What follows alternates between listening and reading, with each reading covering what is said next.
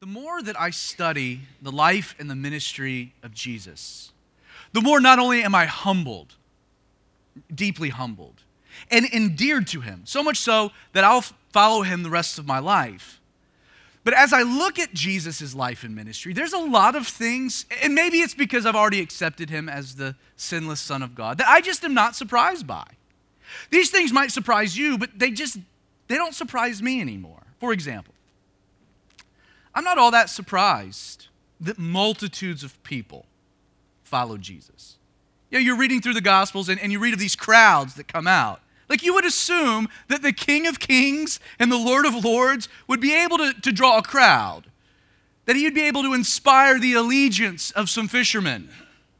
Like it's not hard to imagine that a personality like Jesus, like we see in the Gospels, would attract desperate masses longing for a leader. Like, is it really a surprise to anyone that a man like Jesus would garner not just attention, but people would follow him? He was radical, he was a revolutionary. Like, I'm not surprised by that at all.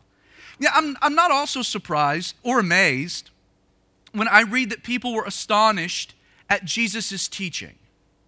Like, you would assume that the same voice that spoke all things into existence would carry with it a, certain amount of, of maybe authority or gravitas, that people would be naturally captivated by the things that he said. I mean, how hard would it be to really teach a compilation of scriptures designed to reveal the character and the personality and the purpose, the mission of the Christ, when you happen to be the Christ? Like, shouldn't the living word be able to effectively communicate the written word? I think so. I'm not all that wowed when I read of Jesus performing the supernatural. It doesn't, doesn't blow my mind anymore. If you believe the first few words of the Bible, in the beginning, God created, and you believe Jesus is that God, not a lot surprises you. I mean, if He fashioned all things out of nothing, multiplying a few fish and bread to feed the multitudes, that shouldn't be that big of a deal. Like if Jesus, not just the creator of all things, but the sustainer, so he holds all things together. If he holds together the very particles of H2O, don't you think he could make those particles sustain his weight as he walked across the sea? if Jesus had the authority to cast demons out of heaven, don't you think he would have the authority to cast them out of people? If his very word created the wind and the waves, don't you think the same word would be able to tell the wind and waves to stand down? Isn't that logical? I mean, honestly, shouldn't the one who, by his very nature, is supernatural, God and man, be able to then perform deeds that exceed the order of the natural universe? I think so. Along these lines, I'm not all that astonished when I observe Jesus miraculously healing the human body. if Jesus designed the eyeball, the human ear, the ability to speak, shouldn't he then be able to restore sight, heal the deaf, or loose the tongue of the mute? If, as we read in Genesis, Jesus fashioned man from the dust of the earth, is it really crazy to believe that he was then able to restore motion to the paralytic or, or restore the function of a withered hand? If Jesus authored life itself, should we be shocked to see him raise the dead? Though marvelous, I'm not all that shocked that Jesus would choose to die on the cross for sinners. If, as the Bible so clearly states, God created me, loves me, and desires a relationship with me, knowing that there's nothing I can do to remedy the sin problem that separates us, doesn't it make then perfect sense that in his love, God would give his only begotten Son, that whosoever might believe in him should not perish but have everlasting life? I know that it sounds absolutely crazy to take at purely face value, but I'm not all that astounded that Jesus was resurrected to life himself after being dead for three days. Like to think, after reading of Jesus' life and ministry, that his death would be the end of the story like, that seems absolutely ridiculous to me. Like, frankly, in the presence of so much circumstantial evidence, the only reasonable assumption that one can make about the resurrection is that it would have been impossible for the Son of God to have been bound by the grave. Though everything I read concerning the life and the ministry of Jesus endears me all the more to him, none of the things I mentioned exceed my already lofty expectations, with maybe one exception. When I read through the gospel record, what I do find surprising, if not shocking, scandalous, is that the religious leaders the very men in Israel who had been charged by God with the task of looking out for the Messiah, the Christ, would knowingly resist him. And yes, I said that. The Bible is clear that these men knowingly resisted Jesus as the Messiah, as the Christ, as the Savior. Understand, the religious leaders in Jesus' day did not resist him because they lacked enough evidence. Like, consider for just a few minutes the incredible amount of revelation these men had been specifically given. And Luke 2, directly following Jesus' birth and his circumcision, we're told that Jesus, baby Jesus, is presented in the temple where an old man named Simeon and a woman named Anna publicly declare that baby boy for all to hear to be the long promised Savior of the world. Then in Matthew 2, in response to the mysterious arrival of the wise men from the east, we read that the scribes, the religious leaders, actually tell Herod that the king of the Jews would be born in Bethlehem. You see, this was a fact that Herod the Great was so convinced of, he ends up having all of the baby boys in Bethlehem executed two years and under after being double crossed by the Magi. In Luke 2, while Mary and Joseph spent three days trying to find a 12 year old Jesus that they had lost. And imagine how freaked out you would be. God comes to you and says, I'm going to give you my son. And then you lose him. Like, they're frantic. not cool. I, I lost God's kid. This is not a good thing. Three days, they're searching for him, they're looking for him. And then what happens? we're told that, that when they find him, Jesus says to his parents, Well, I've been in the temple, and don't you know that I'm supposed to be about my father's business? But then Luke makes an interesting observation about his time with the religious scholars, writing, And all who heard Jesus were astonished at his understanding and answers. Jesus was not a secret. He wasn't kept in a back room or a corner. In Mark 1, the beginning of Jesus' earthly ministry, following a miraculous healing of the leper, Jesus does something interesting with the man. At the end of Mark 1, Jesus commands the man, after healing him, to go to the temple and to present himself to the priests. Why? As a testimony to them. Lepers were being healed. And in context to Old Testament prophecy, it should have told the religious leaders that the Christ was on the scene. Not only had John the Baptizer been clear to the religious leaders as to Jesus' true identity, we saw that last Sunday. But on numerous occasions throughout the Gospels, the religious leaders specifically came to evaluate Jesus and his ministry. And each time we're told that not only were they unable to find any fault or a flaw with the things he did or the things that he said, but in Mark 1, verse 22, we're actually told quote, they were astonished at his teaching, for Jesus taught as one having authority and not as the scribes. Aside from all this, consider that the religious leaders were eyewitnesses to the countless miracles performed by Jesus. In Mark 3, they try to pass off his power as coming from Satan, but the existence of the supernatural was a reality they could not excuse away. These men were present when Jesus healed the lame man when he restored sight to the blind, when he multiplied the loaves and the fish, when he forgave sin and cast out demons from the afflicted. Even during Jesus' trial, these religious leaders had a difficult time making a case.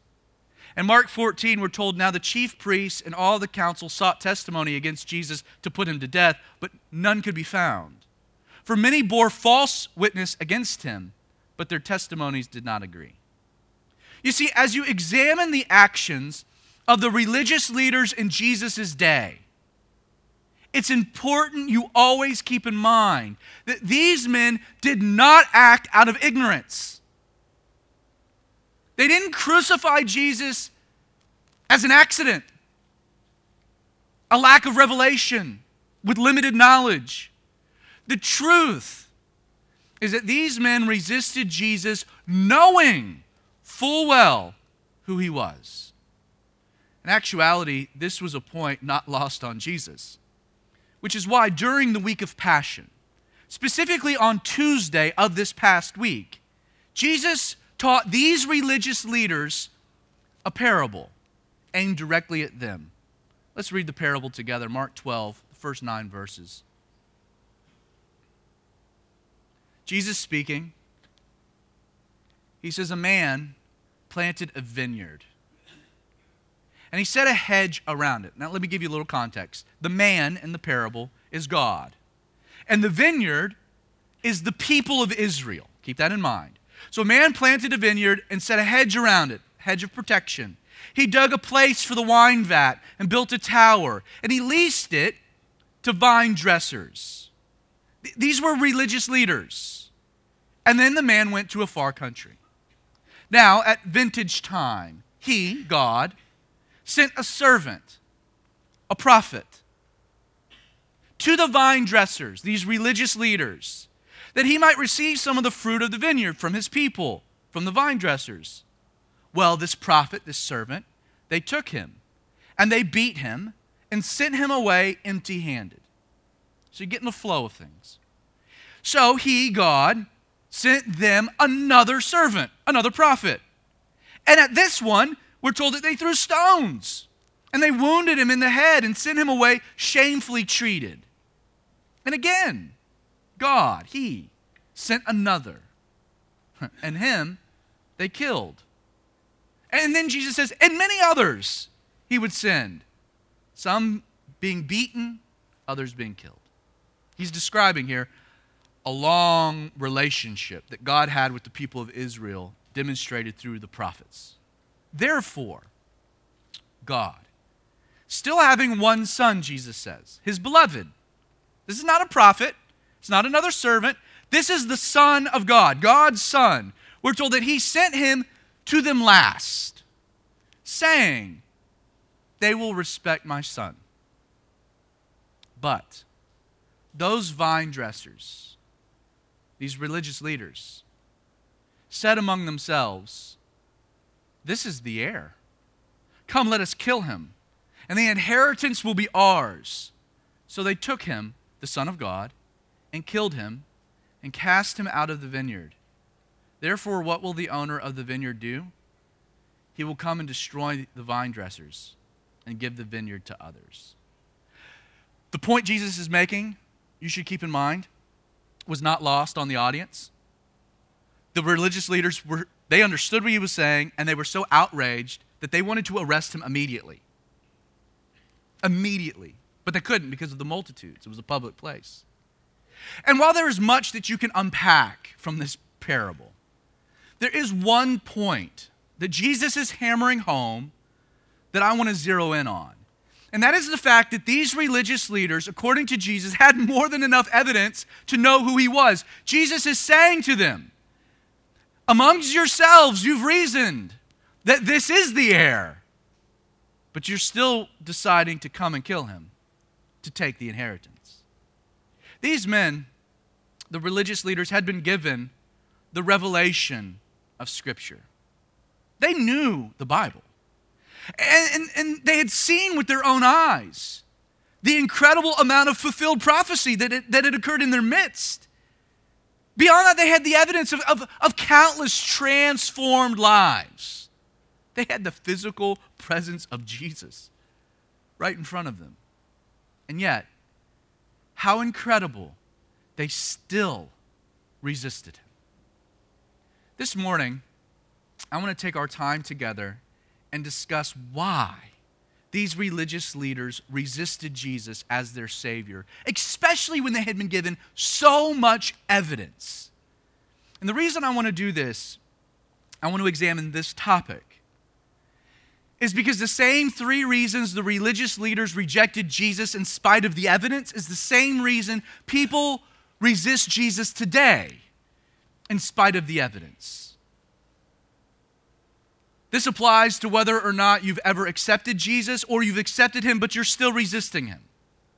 And I bring this up on Easter because the truth, I could take time to present proof after proof after proof of the resurrection of Jesus.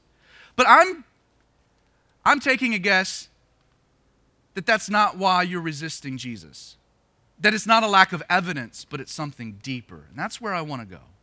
First, there is no question that people resi- resist Jesus in spite of the evidence because Jesus, let's just be real, is a fundamental threat to their authority.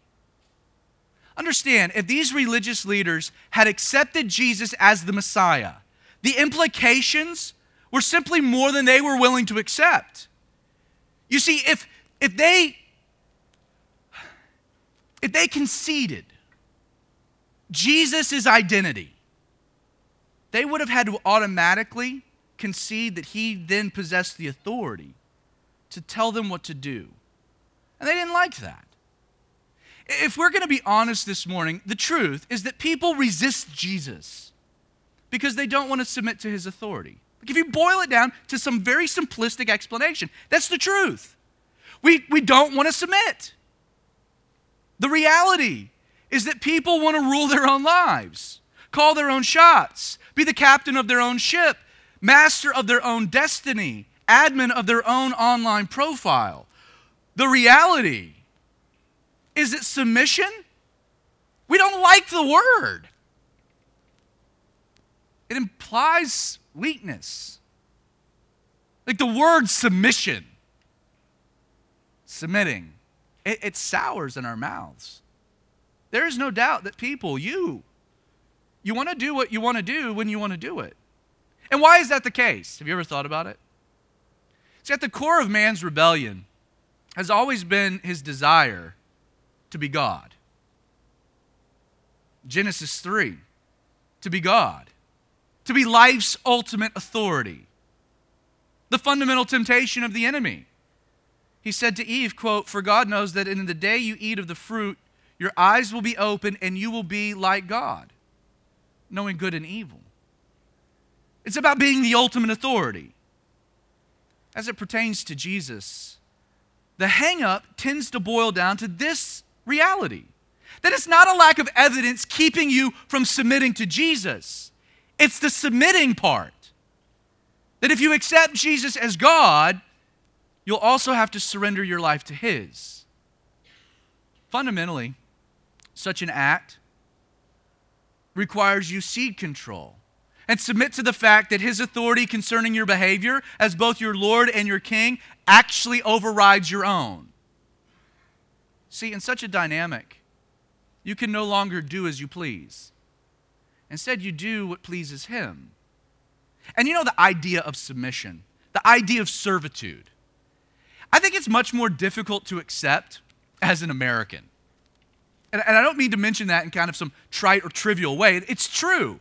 Like our nation, our nation was actually born. How? In a rebellion against an authority. Like it's a fundamental premise to this great federalist experiment that people had the freedom, we even call it an inalienable right from God, to live free of the intrusion of others. As a matter of fact, in many ways, freedom from authority has become the very definition of liberty. See, a country founded on the belief that each individual has the freedom to pursue life, liberty, and happiness subsequently yields a society filled with people who do not believe authority has the right to tell anyone else what they can and can't do. As an American, you believe you have the right to do with your body what you choose or to have sex with whom you want and when you want to. That you have the freedom, the, the, the right to set your own moral compass. And when a, an authority ever were to infringe on any of these things, you'll immediately cry out one word. You hear it a lot in our culture injustice. Aside from this warped view of liberty, and I don't have time to unpack it, but it is a warped view of liberty. You see, liberty isn't freedom from authority.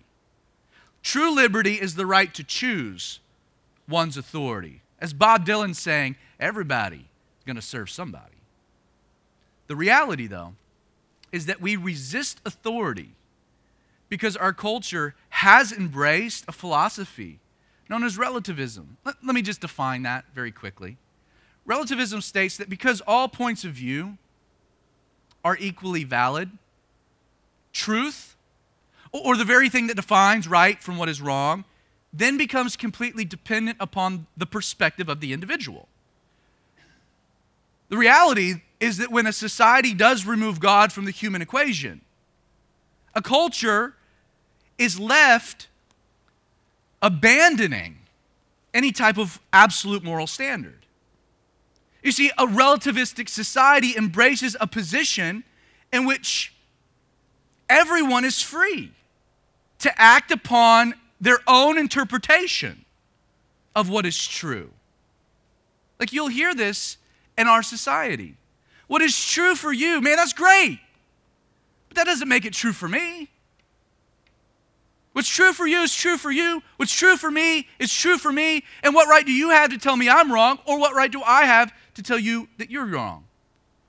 Since this relativistic framework behind our society teaches that all perspectives carry equal weight, you know, anyone that challenges another's viewpoint, claiming there to be a higher authority that establishes the basis for what's right and wrong, they end up being labeled, right? A, a religious fanatic or being unloving or intolerant. It's true. Intolerance is the only punishable crime of relativism. For example, and it's just an example. In today's world, if you were to take a stand, not against anything, but let's just say for the biblical definition of marriage, our secular society will label you intolerant, judgmental, unloving, and bigoted. People will challenge you by asking this Who gave you the right to tell a same sex couple in love they can't get married? Who gave you the authority? And the truth, they have a complete point. If there is no God, then there is no basis for anyone to place any of their moral standards upon another. And yet, here's the kicker Though relativism might explain the trends we see as it pertains to the moral fabric of our culture, we do believe in a God. A God who is by definition true and has established what is true for mankind through his word. Meaning, what is morally permissible is no longer a matter of your perspective, but is instead a matter of what God has to say concerning that behavior. You don't get to decide, the Creator does. His authority overriding yours. If we're being honest, many people today, even knowing who Jesus is, resist him for this reason. It's not a lack of understanding, but like these religious leaders, it's a refusal to submit to the implications. Yeah, there's only one throne in your life, only one God, only one master. It's either you on the throne or it's Jesus. There's not it's not a bucket seat. It's not there's not room for two. People resist Jesus because to accept him would be to cede authority over one's life. But there's a second reason. Like there is no question that people resist Jesus in spite of the evidence because Jesus challenges their religious system.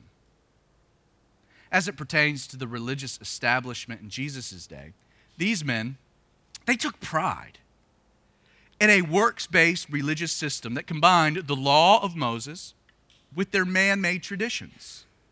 And, and, keep in mind, it's not an accident then that throughout Jesus' earthly ministry, he is constantly poking, flaw, poking holes and pointing out flaws in that system through Jesus' teaching. He called out their religion as being only something that produced a false moralism. In Jesus' activities, you'll see that, that he showed disregard for man made traditions. and Jesus' associations, who he hung out with, He contradicted their judgment over sinners with his grace and love. As John summarized, the law came through Moses, but it was grace and it was truth that came in Jesus. The reality is that religion religion has never saved a soul. Because religion only establishes a framework whereby man seeks to earn God's approval without God's direct involvement. And sadly, I have found that many people resist Jesus because they simply don't want to admit they need help. Religion is so quick to say, oh, here's how you can do it. That's not what Jesus did.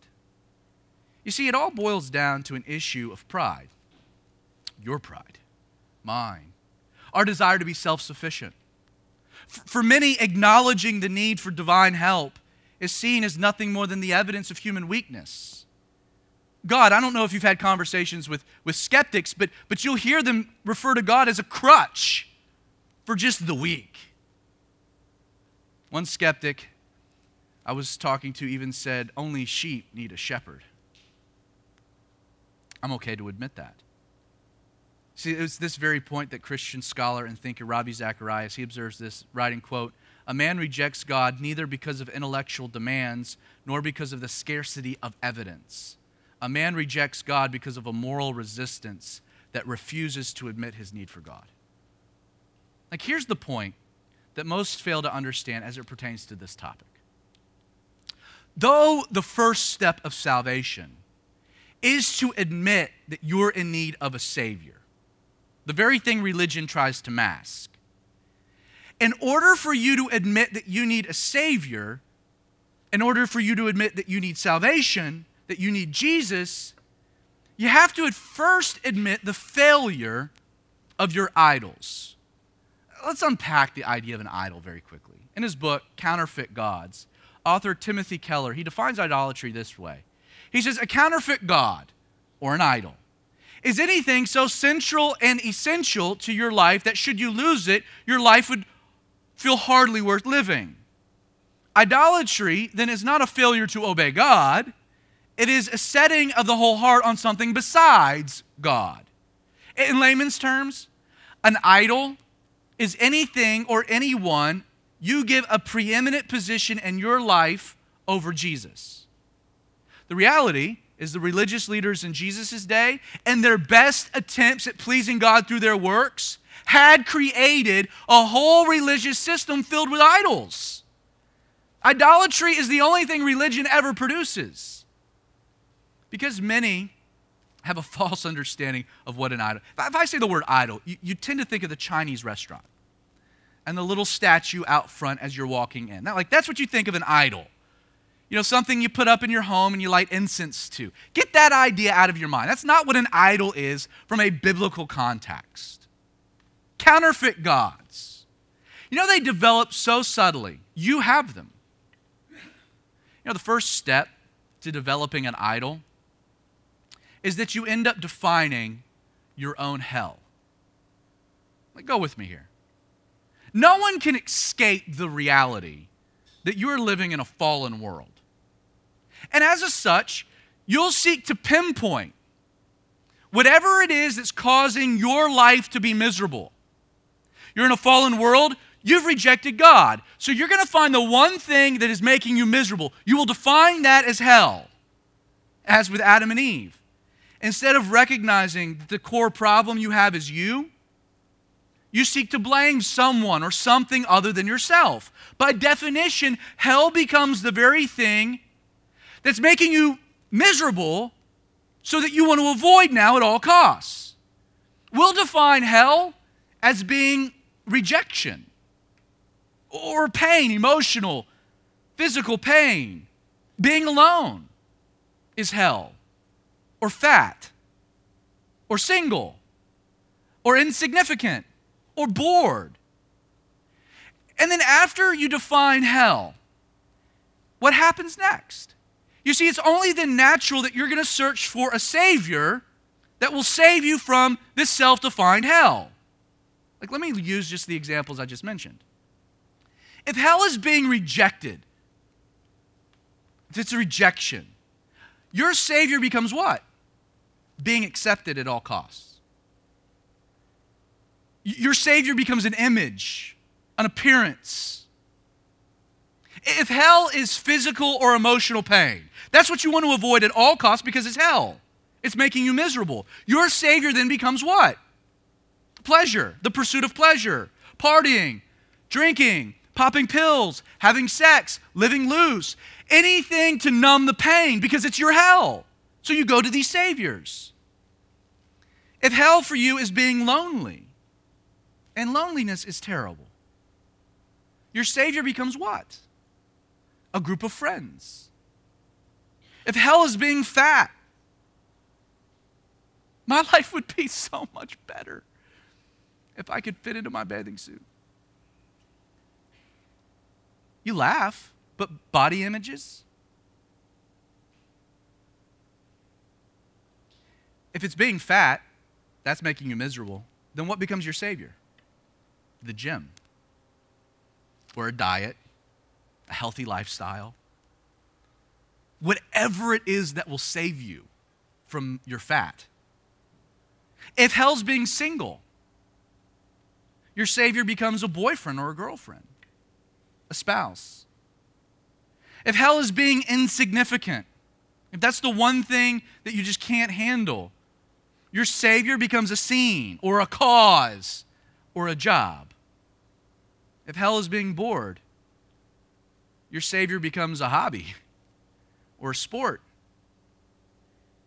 And once you've pinpointed your source of misery, hell, and then you've determined what you believe will save you from that hell, what follows?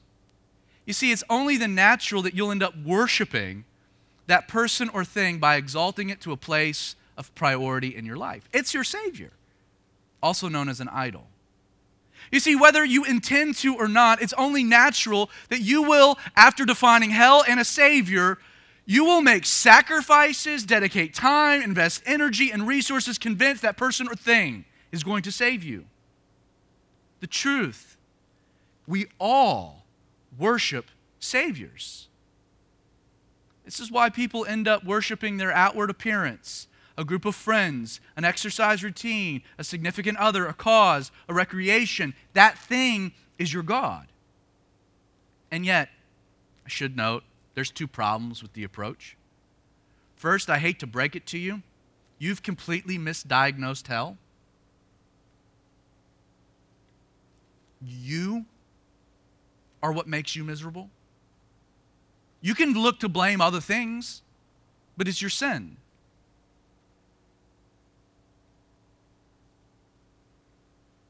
And secondly, idols make lousy saviors. You see, many people reject the salvation that Jesus provides because they don't want to admit what the real problem is that it's you that it's your need for a Savior. It's why the religious leaders resisted Jesus. They thought they were good enough.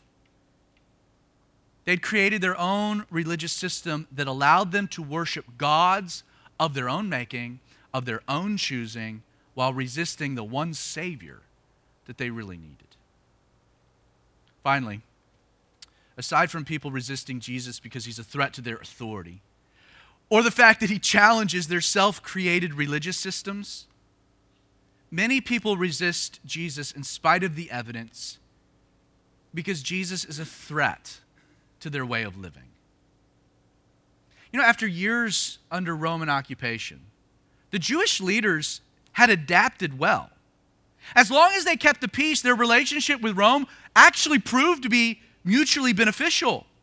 There is no doubt that these men resisted Jesus because his growing popularity had become a political liability. Jesus was a threat to their power, he was a threat to their influence, he was a threat to their subsequent wealth. The very scene that had occurred on Palm Sunday, where Jesus comes and there's a million people chanting, Hosanna, Hosanna, the King, that does not float well with Rome. If we're speaking truthfully this morning, many resist Jesus because they don't want to change their way of living. Like the religious leaders, people understand that when you surrender your life to Jesus, many aspects of your life will automatically change. It's a truth. You start following Jesus, friends will leave you. Activities are going to change. Lifestyles will naturally alter. Behaviors will adjust. Not because Jesus demands any of these things. You're just heading in the opposite direction you once were. As I've mentioned it before, here's a truth many don't understand in Christianity today. Though Jesus may love you just the way that you are, and that's a truth, doesn't mean Jesus wants to leave you that way. Like, that's not the point. He loves you just the way that you are. Come. And then his intention is to change you into something else. Why? Because you are your problem.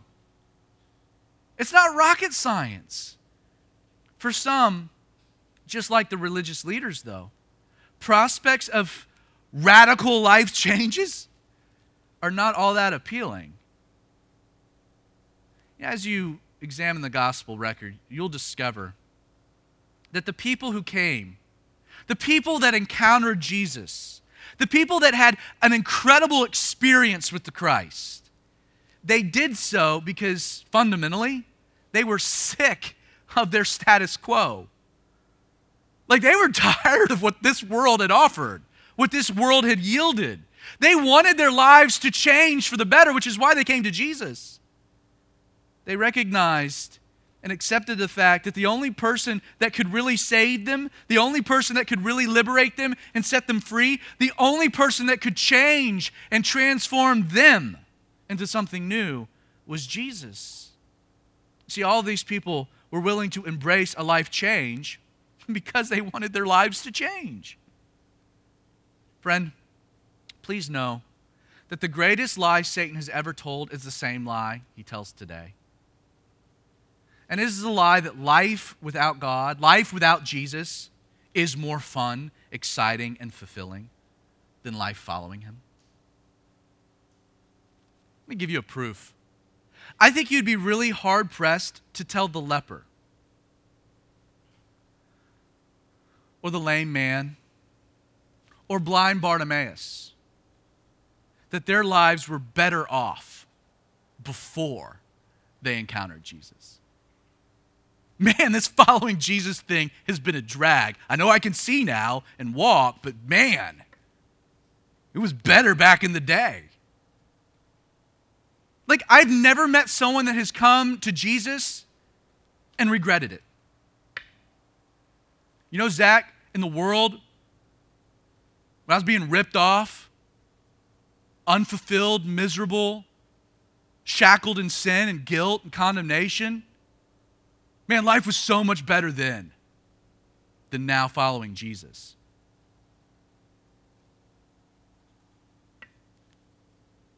You see, if you're honest, I could have taken time to present for you proofs of the resurrection. I thought about it. But I'm not sure that anyone who actually takes time to come to church on Easter is resisting Jesus because of a lack of evidence. I think you're resisting Jesus for deeper reasons. See, like the religious leaders, if you'll be honest, you aren't resisting him on the basis of a lack of truth or evidence. You're resisting Jesus because it's likely you're unwilling to submit to his authority or humble yourself by admitting that you have a need for a Savior or that you're unwilling to embrace the life change that will automatically come when you follow him. And you know, I don't want to close our time together on a sour note. It is Resurrection Day, but I am.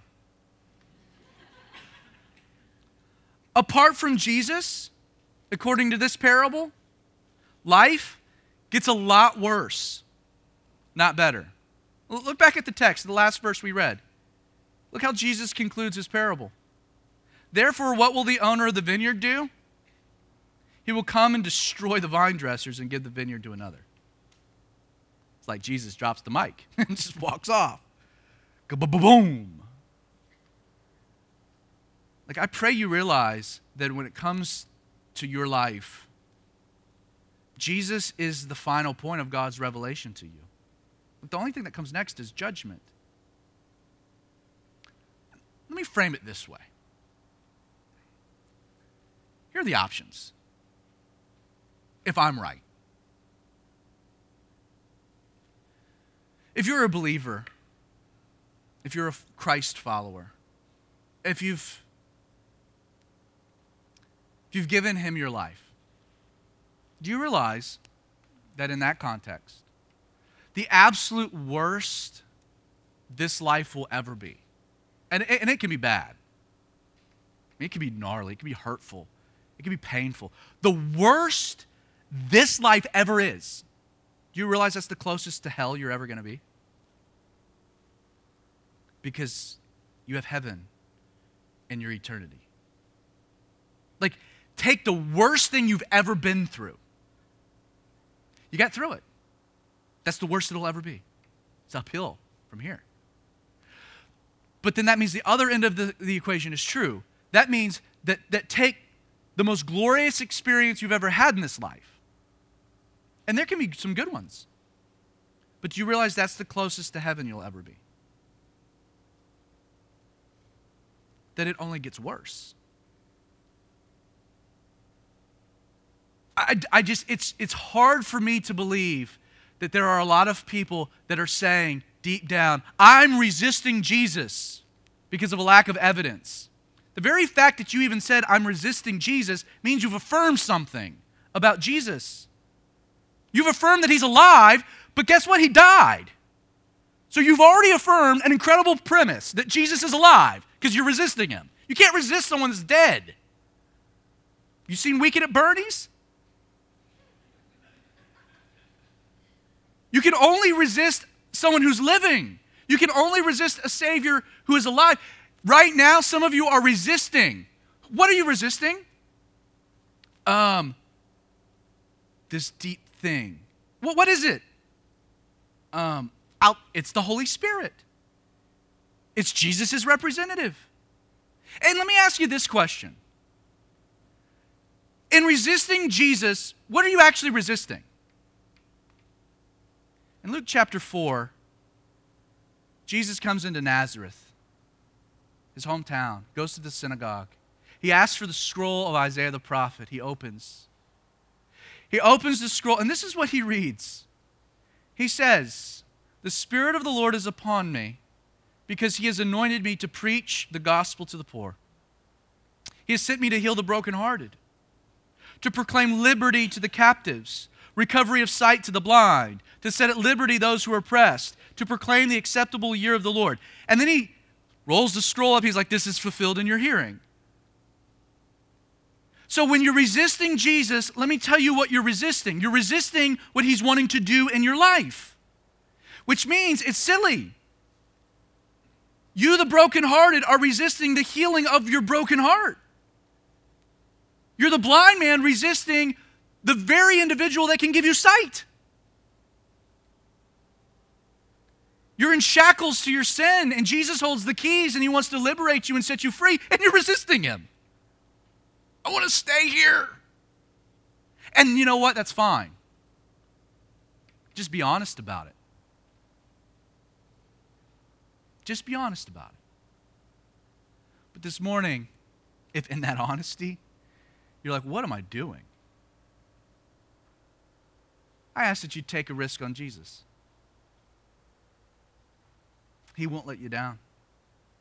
The Bible says he'll never leave you nor forsake you. You can hold on to the authority, or you can give it to Jesus. You can set up your own little idols, saving you from all these petty things, or you can humble yourself and accept the true Savior. You can resist your life changing, or you can let Him change it.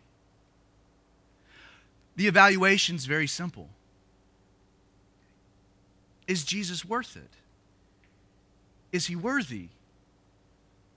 Like, what will you do? Has it worked out real well, you being your God? How's that played out? I know some of you, it's terrible. So at what point will you say, you know what? I'm a terrible authority. I should maybe cede it to Jesus. These gods are lousy saviors, and his burden is easy and his yoke is light. My life stinks. And I'll give Jesus a chance to make it whole. And so, Father, Lord, we just